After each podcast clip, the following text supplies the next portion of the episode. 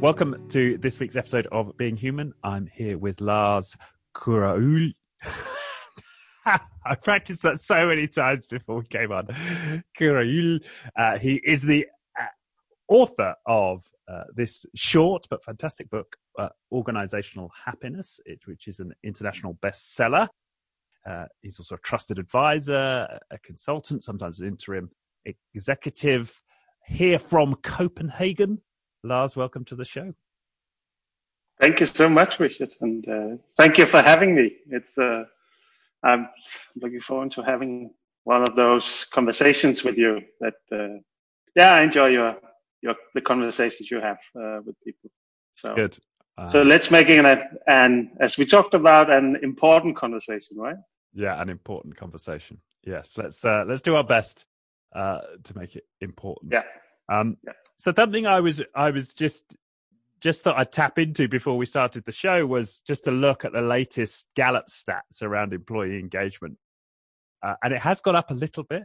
Uh, maybe helped to some extent by a lot of people working from home, but we're now at forty percent engaged uh, of people engaged, but still forty-seven percent. 47% of people not engaged, 13% of people actively disengaged.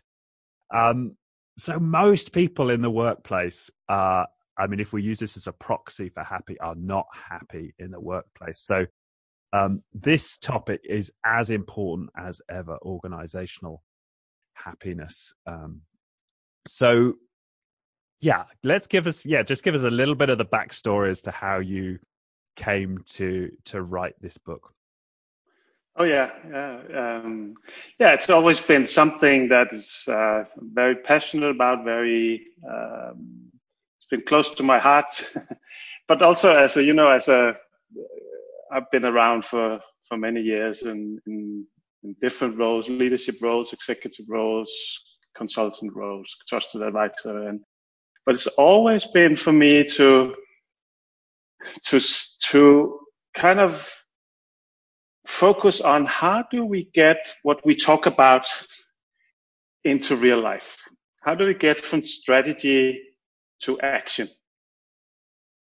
And, and for me, it's always been important, you know, the well-being, the employee engagement. Now we call it organizational happiness. Some professors call it flourishing. Uh, Sorry, call it what? For- flourishing. Oh, flourishing. flourishing. Yeah, yeah. yeah, that's right. Yeah, and and you know whatever we call it, I think it's within the same ball game. It's for me. It I have a my starting point is looking at the organization, helping leaders and organizations. So for me, either I've been a leader or I've been advising leaders, and and it seems to me that that uh, I mean, three years ago or something like that, when I started, I think I had this book in me for five years or something. Like uh, and I've been writing a lot, and uh, at some point it was like 500 pages, and uh, with a lot of cases, academics and things like that. But actually, I think so. The academic in me wanted to make this block book, 500 pages, last on the front page, telling how smart and uh, academic I was, or I am. Um, but I think actually what we need as leaders in organization is more like a how-to. It's more, I think we have academics enough. I think we have cases enough on, like you say, you reference to Gallup uh, on employee engagement or organization happiness, we are in a place now where we are, we, we want to know how do we do. And I don't think many uh, have that recipe or are trying to offer that recipe or trying to offer that guidance. Um, um, so I've been working with this for, for many years because I, I, and from different angles, I think one is the very obvious one that, I mean, organization happiness, well-being, employee engagement. It's just a very good business case, right? Yeah, um, that's where. You, so it's not just how do you do it; it's how do you sell it, right? I think isn't it, the first chapter of your book is right. How do you build the business case? Yeah, and I think that's an important. I mean, for us HR professionals, and I'm one of them. I mean, we need to build that business case, and I think uh, I'm, I'm offering a framework for for doing that. Um, but I think the, the book. So you, you, back to a question is it was we since I think that there was a Harvard Business Review cover issue in 2012 talking about the happiness dividend. Uh, and I think from there on, it's kind of got a little bit mainstream, especially in the US, talking about organizational happiness in some ways or forms, but not very much on the how to. What do you actually do? Because the science of happiness is a very complex thing. So how do you actually bring it into your leadership and to your organization? So that's what I've been trying to do. And as I said, it came from 500 pages to, uh, like you said it, a, a short version is like almost 200 pages. So it's, it's supposed to be an easy read, inspiration. How do I do? What can I do here? It's not a one size fits all, but it's a, it's a, a how-to book from strategy to action, I call it. Um, and I think, I mean, uh, I think we talked about this uh, initially when we when we spoke last week on the phone. Uh, it, it was it for me. It was a book I had in me, so at some point I had to get it out, and I also promised the publisher and some partners to do it, and suddenly I had to do it. I, there's too many promises there, and um, but also how it was received. Actually, it was. It, it's also it's. I, I mean, it's. Um, maybe you know this is a vulnerable thing to put your heart out there on the on the market uh, and put your heart into a book and then publish it uh, and say how will it be received like i said the academic in me or maybe the ego in me wanted to be more academic but that i don't think that's what leaders and organization needs so we put it out there and um, uh, early last year.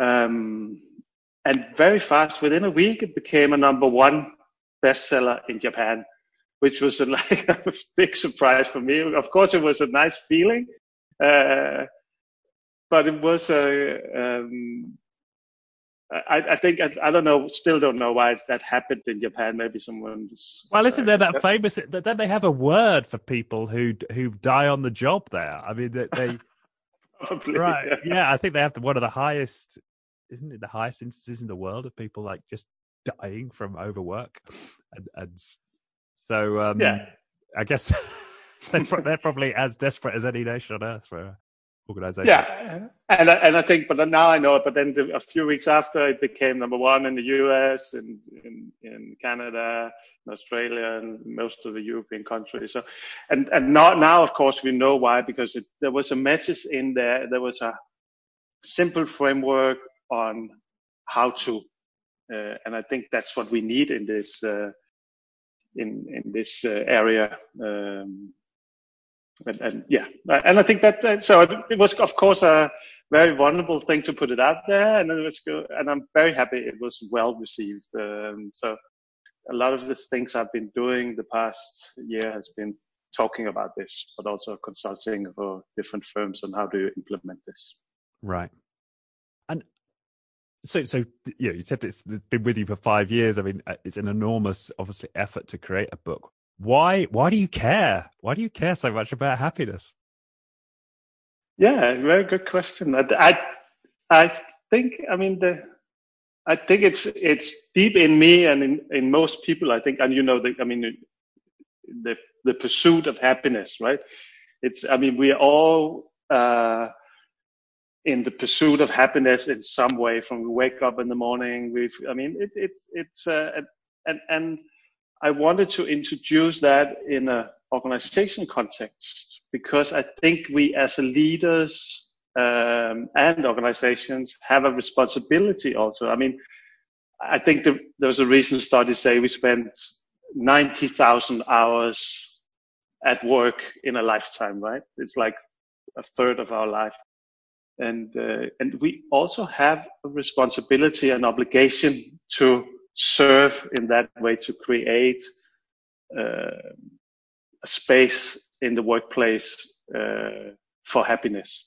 For various reasons, it could be for the well-being of the uh, employees or for the individual. It could be in an organization context, but there's also, I think, a, a broader responsibility, which is as a nation or uh, as a leader of a society, um, you're looking for happier, healthier employees, right? Uh, mm-hmm. for, for, various reasons. Um, I, th- I, think, and I think there is a little bit of a mega trend here that uh, many nations uh, um, are looking how can we create happier, healthier societies. Uh, I, I, know they even have in Dubai, they have the, the happiness minister right now. Uh, oh, do they? Is a, which is a woman, yeah. Um, I know in India they have a board that is close to the prime minister that is advising him on uh, happiness in society. And I know many governments are, are moving into that, say, how can we look at the individual because that makes sense, obvious, but also from a from a society business case, you could say it's a very good business case to have happier, healthier employees, right? Right. Yes. No. Okay. Yeah. That that that makes sense. And okay, so so you wanted to that makes sense. You wanted to bring this to the workplace, but is it that mm.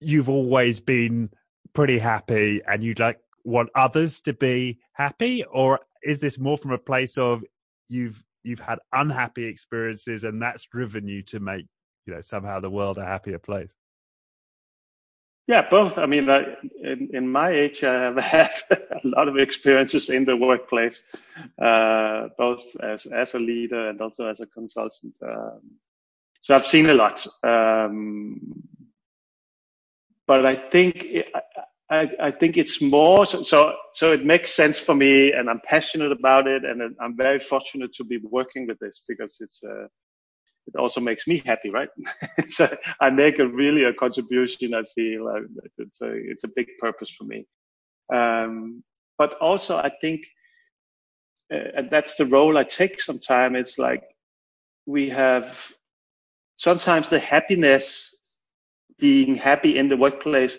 it comes from a like I would call it a, a hippie happy place, right? Uh, it's like, and fair enough, and, it's uh, I like that too, but it doesn't work in a boardroom.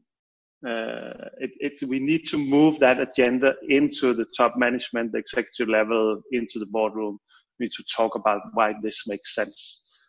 Maybe from a uh, social responsibility kind of angle, or maybe from a business case angle, um, because we think we can make a better business. Because in some, and, and that's that's what drives me actually. It's like I think this is a no-brainer. so that's where I come from. I mean, it, it makes sense in so many different ways, uh, and I and I think I'll be able to to convince anybody that this is either a good business case, it makes sense, uh, whatever. Uh, and I think uh, many organizations or leaders should understand that, and I'm very happy to help uh, in, in, in that sense. Um, so yeah. that's where that's what's driving me, making a difference or having an effect actually. Right, I can see that. And there probably aren't too many professors out there really thinking about how they might sell happiness to a CFO, right? That's what you really brought it down to that individual in the office with the CFO. How am I going to sell this hippie shit, right?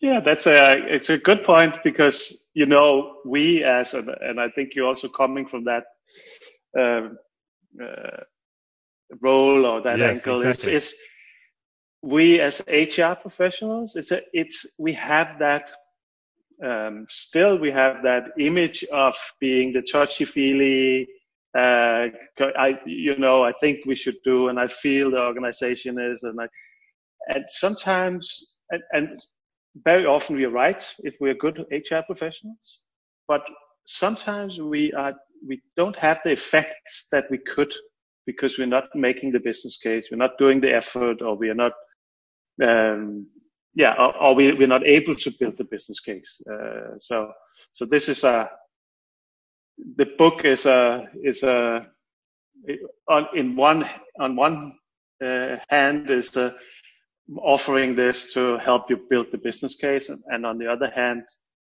getting to know or understand the science of happiness connected with uh, real employee engagement. Right, right. Um, so let's take the, the first of those without giving too much away from the book itself. But what are the sort of the, the top, I don't know, three factors that you're going to put in front of your CFO when you're when you're selling uh, happiness?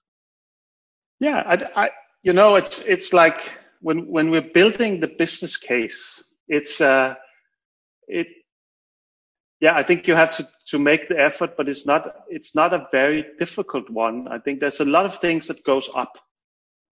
If you work, if, let's let's start with so you're working with organizational happiness, real employee engagement. You can call it many things, uh, but we call it organizational happiness. I think the performance goes up the customer satisfaction goes up, employee retention, innovation, employee engagement. And even you can measure, we have cases on this, profits goes up, sales goes up, quality, um, and of course customer loyalty. I mean, and and and we have some figures on this also. I mean, it's uh, it, it's not just something that we are saying, and I think Gallup is one of the the major players in offering us data on this. Uh, there are other uh, very good institutes, uh, Harvard and Stanford, and they also building the cases. Um, so all that is going up, and just putting figures on that, and we know the figures depending on your industry uh, and and how you how you organize and things like that, your business environment, and and uh, we have figures on how much is the uh, retention or how much the, is the productivity going up. Um, so so we have uh, that figure is between seven to 31 or something like that. And just that figure, if you put that into to a business case, I mean, the CFO would understand it. And I think he would be very happy if you meet that if the the CHRO meeting the CFO with that agenda. Uh, and of course, there's a lot of things going down, and, and, and also in that business case. And, and this is then we're talking about uh, stress, for instance, burnout, uh, sick leave, things like that, which is normally in organizations also a huge, um, huge item on your balance sheet, if you if you put it that way, right? Um, so I think building that business case and, and, and maybe just be very conservative about it, you would have a business case that you at a later stage could follow up on. And, and, and uh, so that is, uh, yeah, this one uh, angle on the book, which is, which I think is important that you, that's the how to, right? Right, right. Uh, yeah, very important, I think. And and the first, yeah. and actually the first book I've I've read in this sphere, which which puts that right at the front, and it makes complete sense.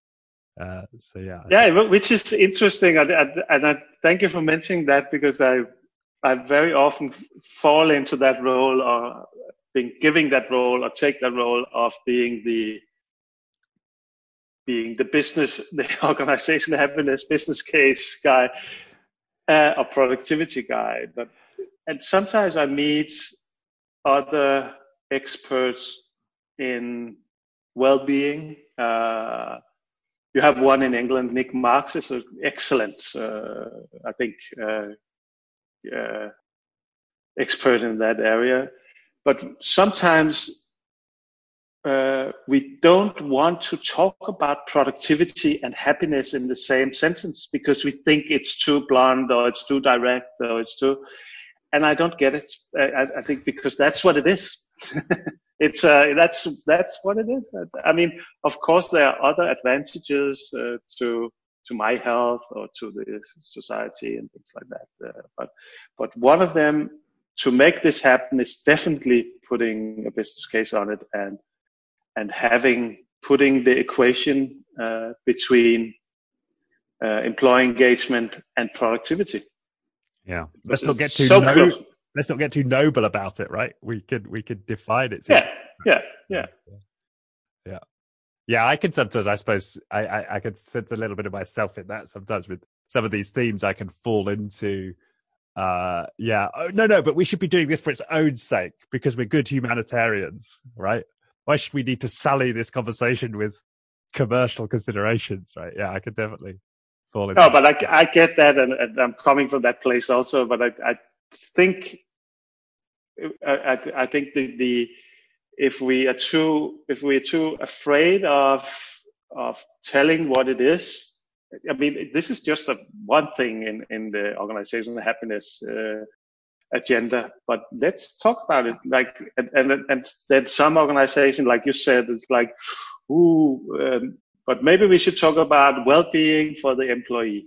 Uh, but still, that conversation at some point ends in why are we doing this?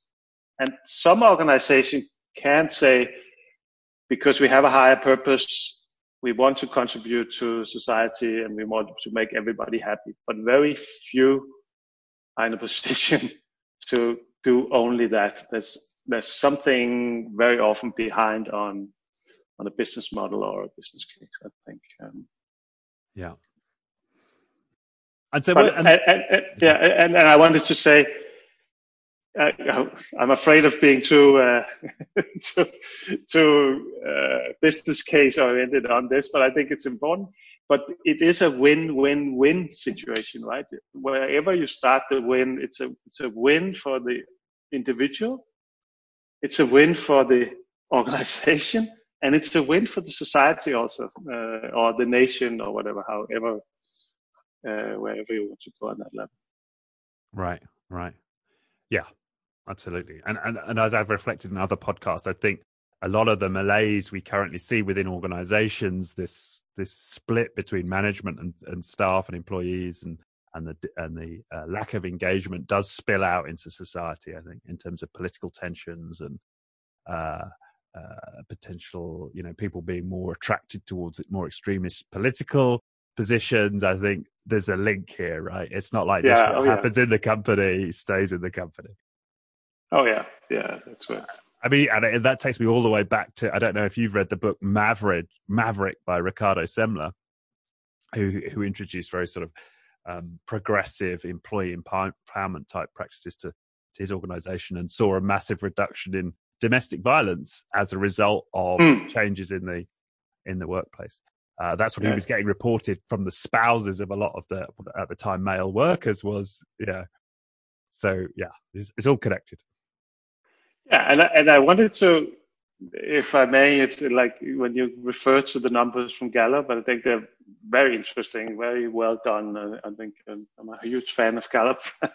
um, but it points to something that uh, that uh, I'm working with at the moment. Also, it's it's it, the you know the satisfaction or the engagement, the highly engaged or the, the the, the just happy or just I'm just happy to be here or I'm just a little bit engaged or whatever.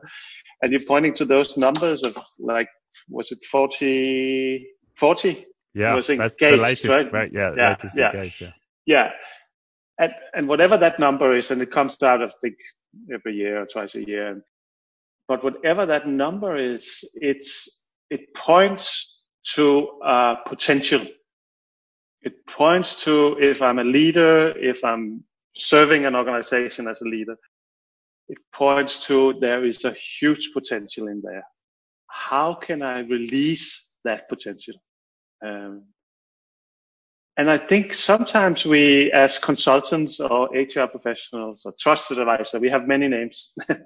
uh, sometimes we are pushing an agenda that is, uh, uh, we can call it burning platforms, uh, disruption, reinventing, uh, pushing a big change, something transformation. Like yeah. Transformation is a good one. Yeah, that's right.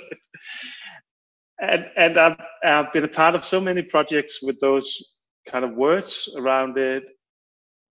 And and my experience is, and from many of these is that what we are doing to an organization, and now I'm talking as a consultant or trusted advisor, but also as a leader, what we're doing is we're pushing the organization, which means that the organization gets a little tense, which means that performance actually goes down because there is a little bit of anxiety, a little bit of afraid, what's happening to my job, what's, you know, all these kind of things, because we're pushing a change agenda this number from Gallup, I think you could look at it in a different way and say, how do we release the potential that is already there? Because look at these numbers. If we could get these from 40 to 50, that is that is a nice business case for, for a starter. Uh, but that is not about a burning platform or, uh, like you said, transformation or, or reinventing. Um, this is about how do we release the potential that is already there, that's already within me, but I'm not giving it or I'm not there at my job. And I think this is about uh, organizational happiness. How do you, to take one of the areas, how do you use your superpowers for the mission of your organization, right? If you're able to do that, uh, yeah, you're releasing a lot of potential. You're highly engaged. Yeah.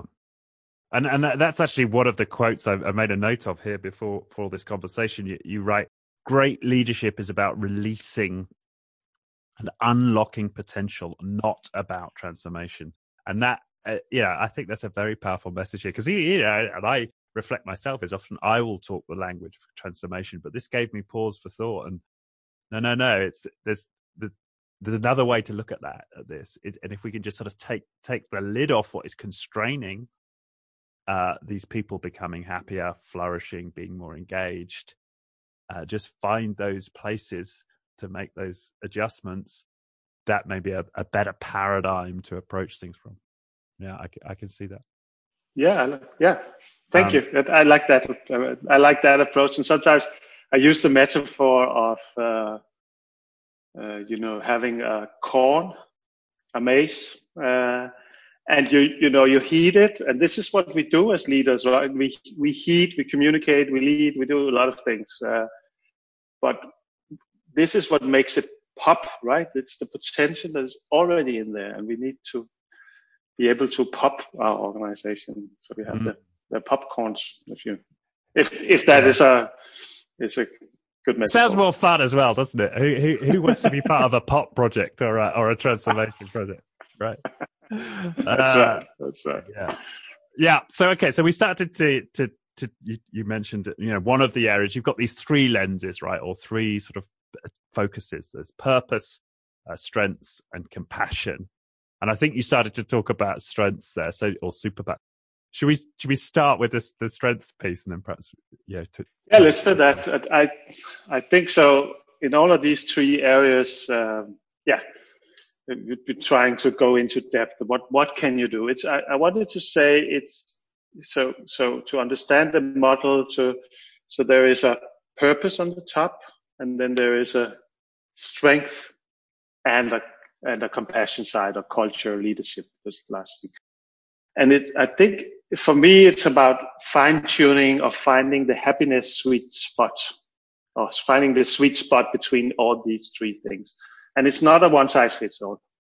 It's uh, it's more like a framework you can work with as an organization to say, maybe I'm doing pretty good on purpose, uh, so maybe I need to focus more on strength or superpowers, as I sometimes use it.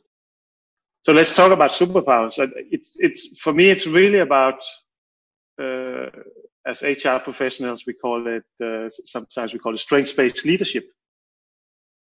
Um, and and this it's easy to say, uh, but I think there is a winning strategy in there. I've seen it work for for many organizations now. It's about what kind of conversations do you have when you have your annual annual appraisal or whatever you call it review. Uh, some, what is what is the conversation you're having? You're having probably like like I'm brought up in the corporate world also. It's like you probably have a conversation about how is it going, a few projects, uh, um, then, yeah, along the way, and then we put the last half hour aside uh, to say what is it that you're not so good at that you need to be better at, which is really a losing strategy because it's like it's like taking what is it that I'm not good at that I need to focus my attention on? I think the conversations we need to have is about what's your superpower? What's your strength? And how can I, as a leader, help you put that into play for our organization? It's a, it's a very different uh, conversation. Uh, and it sounds so easy and, and, and obvious. And, uh, but we are all brought up with the, you know, the room for improvement, uh, or, uh, thought. Um, and, and, and so the conversation or the structures we need to have in place or the processes for HR is very different. Um, what are the conversations you need to have? How do you know your own superpowers? And how do you know the superpowers of the team that you are part of so you're able to set the right team? This is, I think, in in short, uh, strengths-based leadership, maybe. Uh, it, it, goes a lot deeper, and there's a lot of experts on this, and, and I've, I've, also put a few things in there in, in, in my book. But um, yeah, and it goes, it really does cut against the grain, doesn't it, of how we're brought up in schools. You know, you, you'll go through all of your subjects, and you know you've done well here, Richard, but you know what, what's what's going on here? you know, let's see if we can improve your geography, you know, or whatever it might yeah, be. That's right. That's and, right. Uh, and I, and I, saw some other interesting research that, that was suggest, which was looking at entrepreneurs, and they found that often entrepreneurs are not they're not grade A students, right? Uh, they don't tend to be the is it what's the, that term in the American school valedictorian or the the person who's done you know really well across all the board. Yeah. yeah. Um, they tend to be the people who have, have built a singular strength in one area uh, and and become obsessed about that thing, right? And then that ultimately manifests as some kind of business, you know. Yeah. So, uh, so th- so it does chime with that research, and then it, it, you say something. Uh, well, I think you quote. Um, is it Drucker? The task of leadership is to create alignment of strengths that make weaknesses irrelevant. Yeah. Right. Yeah. Yeah. Yeah. And I think it's it's now been for for for some years, maybe ten years, working with strength-based leadership and in some way or, or some form or, or, or, another. It's it's some it's very easy to tell the quick story. Okay, I get it. We, that's a winning strategy, of course. If we all focus on our superpowers and we use it and we bring it into play. But it turns out it's a it's actually a difficult uh, change to make for leaders because the conversations you need to have is very, very different. It's conversations about when was the last time you felt really energized? Who were you with? What were you doing? what does that tell you about your your abilities and your? It, it's not a conversation we're used to having. Uh, so it's it's there's a little bit of education, and for HR professionals, we need to put different processes and structures in place to facilitate our leaders to have these uh, conversations. Um, so, so, I, I, see that we have done it with an organization of almost 5,000 employees and in a different geography than, than uh, Europe, but it's like, okay, we train 130 leaders, they all energized, and then it's like, it's like a, I don't know what you call this, but uh, it's it's like you're slipping into the good old mode, or you're getting a little bit stressed, and then you're starting to have the old conversations and things like that. So, but I think the the notion of the the thinking of that we all have a superpower. It's like you know, when I take off my shirt, what's what's my superpower? And you need to know that superpower and you need to know because you need to tell about it and you need to know the superpower of your team um, so you can are able to work uh, with them yeah, and in, in, the book you've got a few exercises at the end of the chapter, and I actually did them myself. I was going through, and I was like, "Oh, oh really?" Surprised by some of the, you know, because one of the ones was when were you most energized, and it was actually when I was entertaining someone as part of facilitating the workshop, and I found this the guy on the other side was like laughing, and I was so yeah, that was when I felt really last time I felt really energized, and it, it's sort of surprising. And then I'm like, okay, so am I supposed to be an entertainer now? I, you know, so it's it. I, I guess it started an inquiry for me, which I'm, I'm not familiar with. It was um, so I can see why this is, you know, not something. Yeah, and, yeah, immediately going to find easy.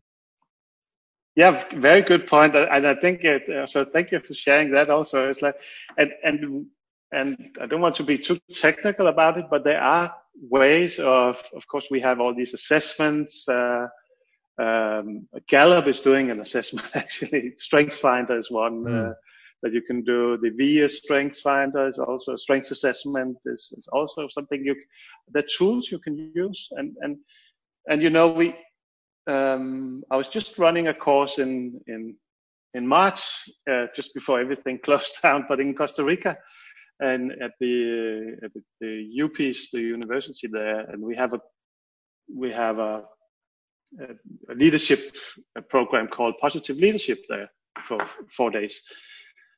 And and there we're also training this what's your superpower? And if you don't know you need to find out. That's first. But maybe you know if you know or maybe you get input from your peers and uh, like a 360 or something but you need to know your superpower or your superpowers. And you also need to have a story that you tell because it's not always about if I was the manager it's not for me to find out. You need to tell me. Also, you have a responsibility. You have a responsibility, I think. So that little, sometimes we call it the elevator pitch. Uh, you need to have that elevator pitch with your superpower in it, right?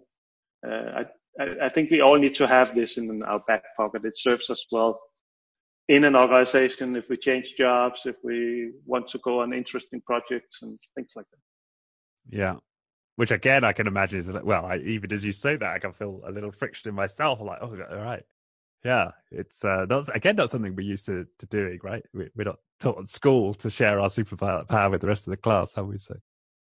No, that's very. I think it's a very good point, and it's. I think it's. Uh, it also.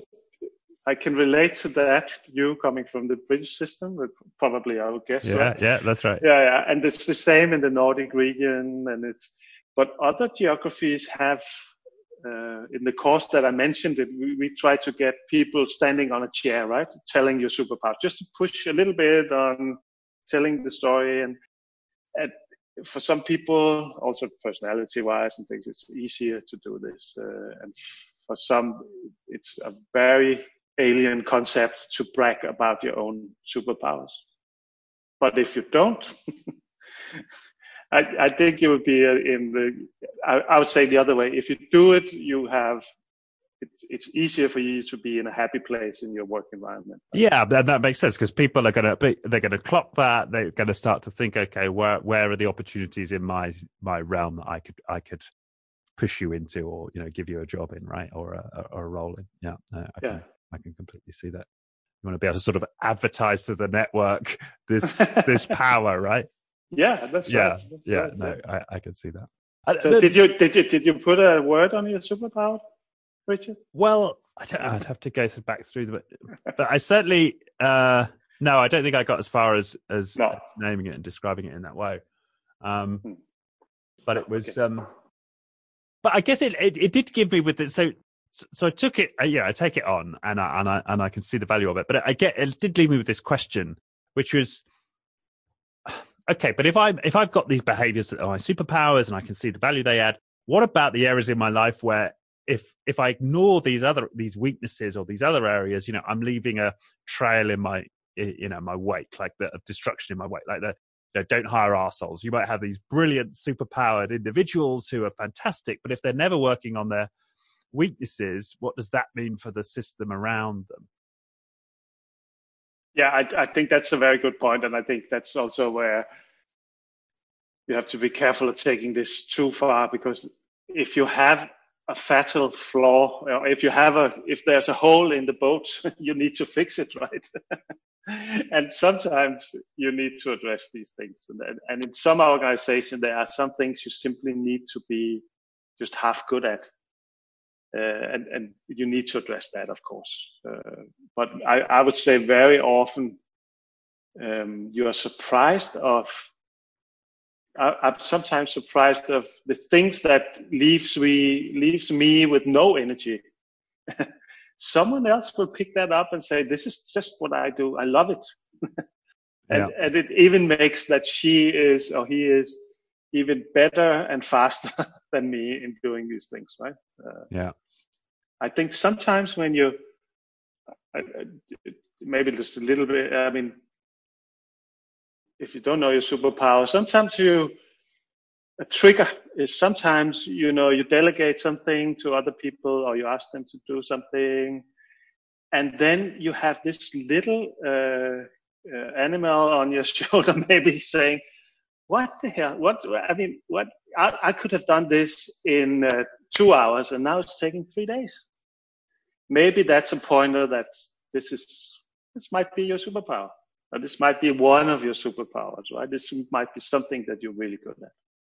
Yeah, I, I, really like that as a guide actually in the book. Yeah, I remember that now. You know, if yeah. this is something that you find really easy and other people are like, well, how did you pull that off so easily? or why are you not nervous about this thing you're about to do? Or why doesn't that strike you as being difficult? That's a, yeah. probably a good sign that it's your superpower. Yeah. I like that. Um, yeah. But then you also say, okay, so so I get like if there's a hole in the boat or there's fatal flaws, you, you can't ignore those. But you, you also ask the question like um, what are the areas in which you need to develop? So explain that. You know, what does development mean when we're talking about working to our strength? Yeah, I, I think it's about um, so taking a little bit too extreme. I think it's about honing your uh, excel in what you're good at, and and I think sometimes you don't even know your superpower. I think, I mean. Um, sometimes you need someone to prompt you, right? Sometimes you need some something or someone to. And, and I think sometimes we look at these. What is it called? Uh, uh, America Got Talent, or I don't know what mm. you call it in England. Uh, it's Britain's Got Talent. Yeah, yeah, that's right, of course. And and you have this guy, this opera guy. I don't know what his name was six years ago or something like that. Yeah, Paul Potts or something. Oh like yes, that. Paul Potts. Yes. Yeah, yeah, yeah. And I, I look at him, and I, I thought this was a uh, older guy, I would say. Yeah. Uh, coming from a call center, I believe it was something mm. like he was selling something, advising something, and and, and uh, he never really explored his talent. And suddenly he was at that stage someone put him on that stage. I don't know the whole story, but suddenly now he's, I mean, he's in the super league of, uh, of opera singers, right? But he, he didn't know that. So, something prompted him, someone helped him, something facilitated uh, something. And I think as leaders, we, we have that role. We need to take that role to, to explore, um, your superpower because it's not like sometimes we have these uh, high potential programs and organizations. And I, uh, maybe you need to have them, but I think it's much more important that we have programs where we say everybody has a talent, everybody has a strength. Uh, we just need to find out what it is um, and how you use it in your organization. Yeah, and that makes enormous amount sense to me. You know, yeah, because if, if you could just if you could spread the scope of where you might be able to improve leadership, happiness, engagement, and you can find a few tweaks to the system that allows to bring everybody up even a little bit, that's presumably going to have a much more impact than just selecting a smaller cohort and focusing on on improving that group, right? I I think you have your if we if you're sticking to the to the consultants um, words. I, I think right there you have your competitive advantage. I think I think in there if you're able to do this in a structured uh, way, so it becomes a language and it's something that you talk about. It's uh, this is could be your competitive advantage together with your purpose. Right. Yeah. Um, well, let's let's let's talk about uh, those other two areas then uh, purpose uh-huh, yeah. and and compassion. Uh, yeah. yeah, let's touch on those. I I I think on on let's take purpose first. First, I, I um I think it's so important that as an organization you need to have a strong purpose. Uh, we all know that. I don't need to explain a lot around that. It's it's a big thing. Everybody's talking about it. Uh, but for various reasons, you need to have it. You need to have it because it's, uh, from an organization point of view, it's attracting top talent. It's retaining the the top talent that we have in our organization. And it's also an employer brand, right? Uh, and I, I, think for those reasons, I think we are moving into. That's what I'm seeing right now. We're moving into, um, you know, the the baby boomers are retiring now, right? and I think there will be an even bigger lack of talent uh, that we have seen uh, the last maybe five, eight years. Um, and I think in there, you need a strong purpose just for that reason. We, I think McKinsey uh, 10 years ago called it war for talent or something. I don't like it, don't especially like that phrase, but it's, but I think we've been moving into a market where we will see that again, I think. Um, so for that reason, and, and, and when I work with organization, it's organizations, it's also about building the story the purpose story that you tell to the market, you tell to also to your future employer, employees, to your current employees and all other stakeholders that you have. So you're proud of being a part of the organization. And this is where I say it's not uh, a one size fits all because some organizations have already have that purpose. Maybe you just need to build the story and some organizations really, really have a hard time um, telling uh, what I would call a heartfelt story that is more than profit.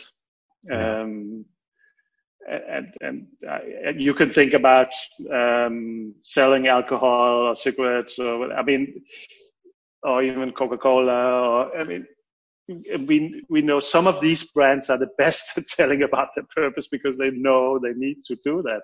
And I think a huge part of the marketing budget goes to that storytelling. It's almost like I think Coca Cola. I love Coca Cola.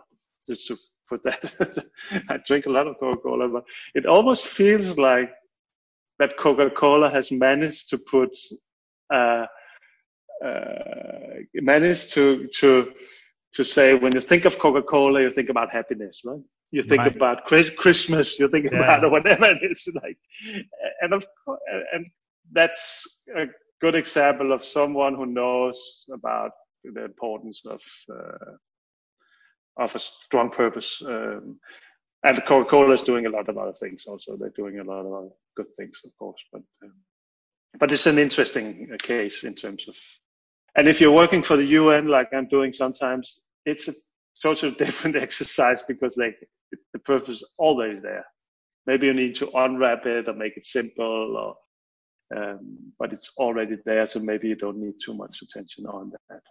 Yeah. And you said in the book you actually left a firm, right? Because you didn't feel the, the purpose. Oh, oh yeah. I mean, it's uh, yeah, so I have the personal story. I mean, it's like, uh, yeah, I, I think I was, uh, yeah, I was a, uh, an executive there for this, for this region and, and, but I, you know, the product was really not sexy, not at all. The task was very interesting. The leadership. Can you tell us what the product was? Yeah, it was cement. right, that's the definition of not sexy. How do you? How do you? I know. I mean, now I, I know that you you probably could talk about sustainability, saving the world, building houses that doesn't fall on people's heads and things like that but we were not in that place at, at that point. But of course, I was attracted to other things. Um, I was convinced, uh, could be the people in the company, the task at hand, what's the the goal, the task that I should be working with, or the big black company car, whatever you, I mean, whatever that ignites you, right? Uh, but along the way, I, for me, that happened between two or three years. It's like when you go on your vacation, you have a little bit time to think about how you spent your life. Um, it just didn't didn't resonate with me. It didn't.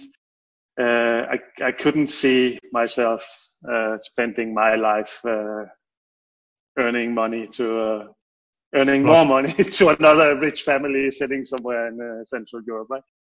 Um, it was having fun, but but I decided to to leave and put someone in in my position instead, right? Uh, yeah. it, it's turned out to be a good decision for me, at least. Right.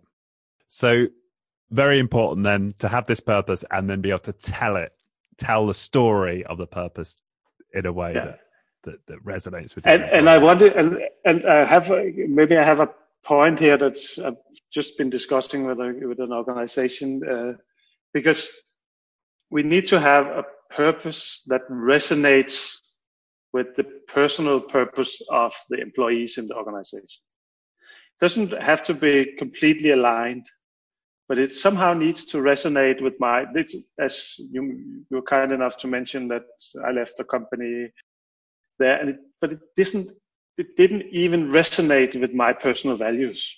Uh, so every time I had a little bit of time off, there was something in here that kind of, or someone here, or telling me that what is it that you're doing. And so this thing about having a purpose that resonates uh, with the employees in the organization. And I think sometimes we are almost too competent in talking about purpose. We have small circles and bubbles like you and I talking and we consultants or professionals and and we're talking about a higher purpose, uh, more than profit and things like that. But I think we have to accept that maybe for 85% of the global workforce, we are working because we need to put food on the table and educate our children, right? That's the real purpose. And, and I think you have to be uh, aware of that when you're building your story, that you're talking to your to your to everyone, including your employees, uh, and not just the the high level um, annual report uh, stuff. Right. Yeah, that's a ve- that's a very important point. And and quite and so often these purpose statements and the, the narrative gets built by an executive team, right? And their relationship to the organization is going to be very different potentially to a lot yeah. of the people working in it. Yeah. The general population of that of that company. Yeah. Yeah, I think the yeah, very I think you're absolutely spot on there. It's like and what we're talking about organization happiness here, we this is what comes from in many annual reports you have our employees are our most valuable resource right organization happiness is the answer to that annual report statement right mm, yeah and then the the third and, and final of these of these lenses or these is um sort of takes takes the hippiness up a level and you talk about that in the book, right? And that's I compassion. So. Your, your, your compassion, right? What what is it? Somebody told it, Lars. You've already you've already come to us with a happiness, and now you want us to think about compassion. Yeah, I, I, very good. I I think and uh, and and this is what I you know, to start another place, you know, I could have called this book uh, another employee engagement 2.0, something like that. will probably not be a bestseller. Cracking the that. code of employee. Yeah, yeah, something or seven steps to uh, uh, global domination or something. But it's it's uh, so. But I choose to because it is about happiness, and we need to talk about happiness. And this is about compassion, and we need to talk about compassion and leadership because I don't think and and and for some cultures, and I have to have been traveling with this message for for some time now, and some cultures they get it immediately.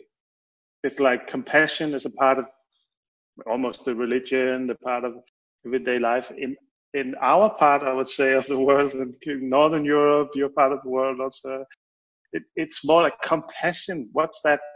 I mean, you come here what's the business case for compassion like um, but i think we need to talk about compassion and i don't think you can have real leadership without compassion compassion in this is defined as uh, a real interest in other people's difficulties.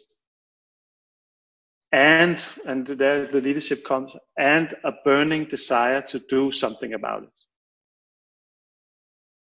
This is compassion and this is leadership. Uh, and and i think sometimes we talk about empathy as the number one leadership something especially these days in uh, maybe moving into a more well-being focused uh, uh work uh, work world you could say and then we talk about empathy. But I would say, and I think most people, if they look into it, would agree that empathy can be a very passive thing. Empathy is, I feel you. And then what? I, I think that's not leadership. Empathy, you have to put action behind that. I mean, that's what I'm talk, talking about a burning desire to do something about your difficulties. Or, so it's understanding it, and having an interest in other people's difficulties and a burning desire to do something about it. I, I think that's almost the definition of of real leadership. Yeah, yeah, yeah. No, I can see that, and I can see how that serves this unlocking. You know, this unlocking. So if I'm, I, am empathizing with people that difficult, and I'm i have got a burning desire to do something about it, that's going to translate into uh, unlocking people's potential, right? Yes, and and I think in, in uh, this is that circle that we have in the happiness mm. sweet spot there. This is one of the um, I would say where you have to be very careful about not being too spiritual or too competent around what to do about it. I, I think you have to be very simple about it. It's, it's about, you have to cultivate a culture of compassion in your organization. Because if you do that, and uh, exactly as you're saying, if you're able to do that, this is a key to unlocking, right? Exactly. And, and, uh, yeah, yeah, I think, yeah, I think that's what I. Sometimes it's when we train this, we sometimes we do these trainings of cultivating a culture of compassion. What do you do as a leader? Because it's it can be mind blowing if you haven't worked with it before. But it's about asking questions. It's about uh, normally I say it's about two things: about paying attention and be present. Those two things. If you're able to do that, you can move mountains. Um, and sometimes it's not the compassionate, it's not about, uh, uh, I would say it's about asking questions. It's, it's about asking simple questions like, tell me. That's it. And the next question could be, tell me more. and, and in that way, you're starting to have a conversation where you are able to to uh, be compassionate as a leader, right? Yeah. And, and that's about taking me out of it, right? And just creating the space for this person in front of me to yeah. to share, right? To expand on. That's right. Without, I mean, just being there. And I think we, we, I, I think, uh, I, I, there's an interesting topic here just for you to, I mean, if you want to explore in, a, in another podcast with, with someone, I think our attention span as leaders has has fallen dramatically the last ten years. Right. We have too many devices. We have everything is like you said when we started this. Do you have something that clings? Yes. yes.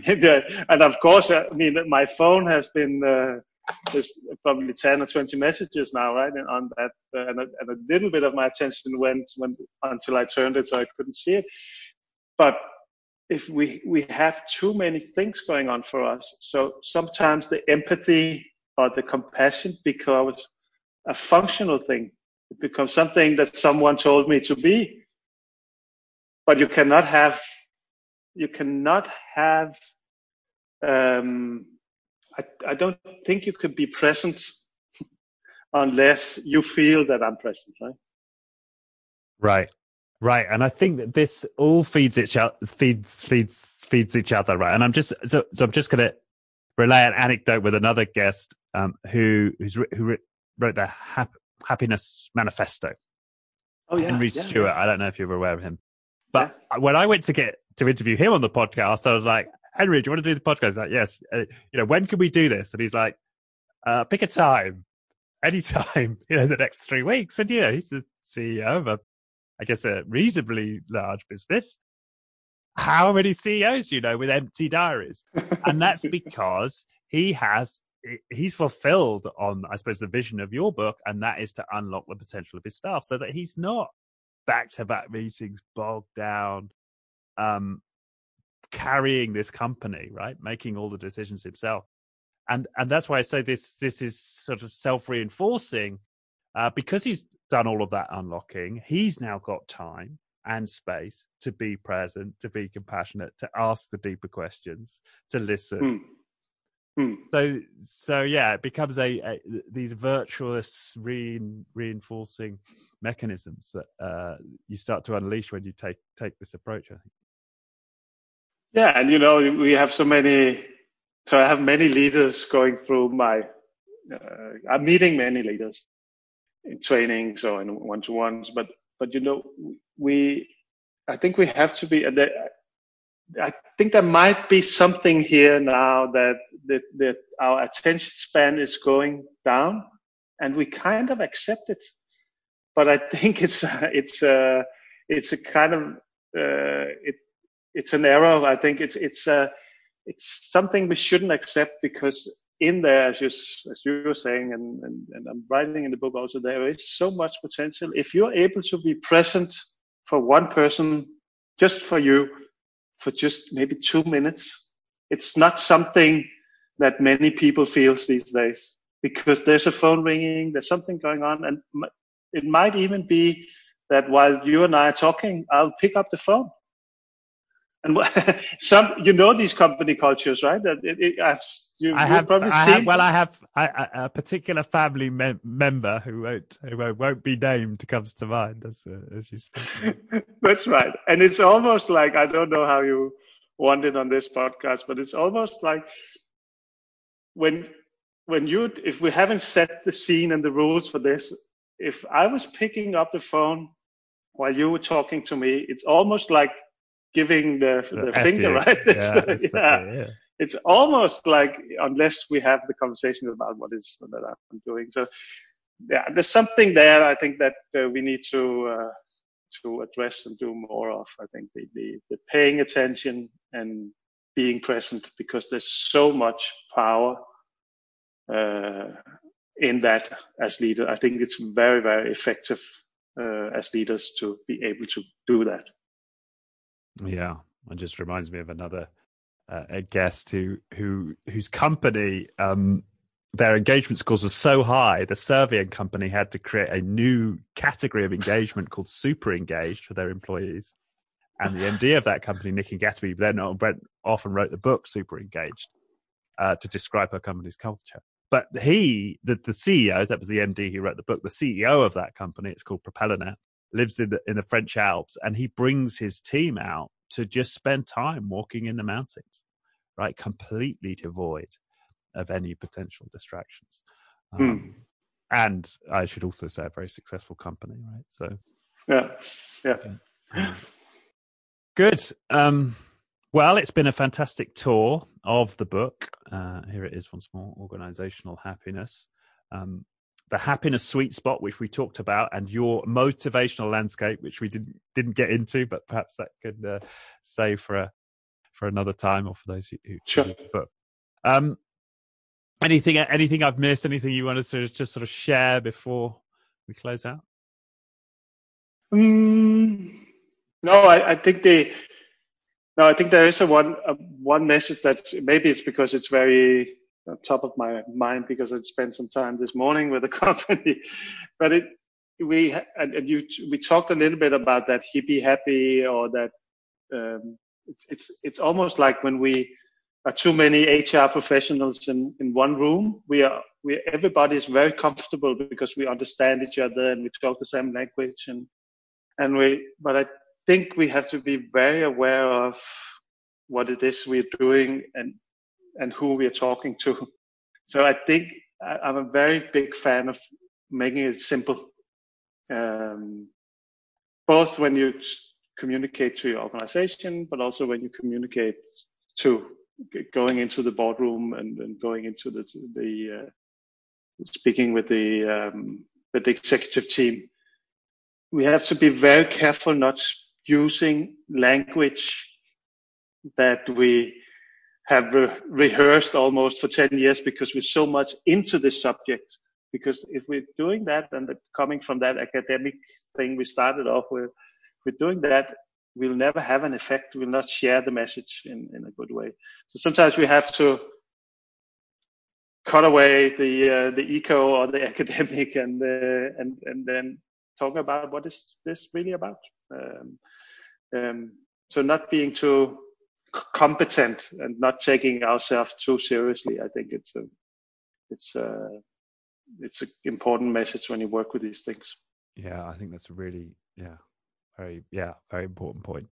Um, and and, and I, I think the thing I would add to that as you were speaking is is not be too moralizing, not be too moralistic. I think that's yes. definitely a trap I could fall into. Um, yeah, let's just talk about the the sort of the facts. Yeah, to some extent. Yeah, that too, and and talking about. I mean, I, I, as I said, this is a no brainer. yeah and and it's i mean so let's talk about how we do it how we do we do it best it's not a huge investment it's maybe allocating other investments and it's it, it, it's yeah it's uh, sometimes and i think we meet this as uh, maybe it's a different subject but but as a consultant or trusted advisor it, i i sometimes see people that needs an expert but it's not very often very often the, the, the executive team or the whatever, whoever hires me, they need someone they can trust and someone who can hold their hand. Yeah. And that's it. And and, and uh, so they don't need an arrogant expert that tells them. they they need someone they can trust and someone to hold their hand and help them. Uh, and, and, uh, yeah. Right. Okay. Well, so for those out there who are really interested in this, then obviously they can they can go go read the book. Is there any anywhere else you you would point people who want to start building organizational happiness in their company? I think I think we didn't touch on this, but the we the website motivationallandscape.com is is a good place to start. Uh, I'm also on, on LinkedIn. I'm happy to connect. I'm very uh, as you probably can feel, it's uh, I like these conversations. I like to yeah. to exchange ideas and and and help also inspire. So LinkedIn is also a good place, I think. So look you up on LinkedIn, motivationallandscape.com, and the book Organizational Happiness. Sure. Uh, unfortunately, spelt with the American Z, but I'll I'll let I'll I'll let you off. Oh, let me say. I have a. Let me just say it's here. Uh, that's, this uh, is the Spanish version. Uh, this is Spanish. And we have it, uh, and it's also in Arabic right now. So uh, I'm just being a, a, a British snob. It's it's fine. The, the, the, the Z's okay. All right. Um, thank you once again. It's been a wonderful conversation. Uh, I really appreciate you taking your time uh, to to share with uh, the audience uh, your your message.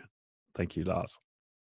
Thank you so much, Richard. It was Thank a pleasure. You. And uh, a pleasure for me to do. Thanks. The Being Human podcast was brought to you by First Human. For more on First Human's human focused coaching and leadership programs, head to firsthuman.com.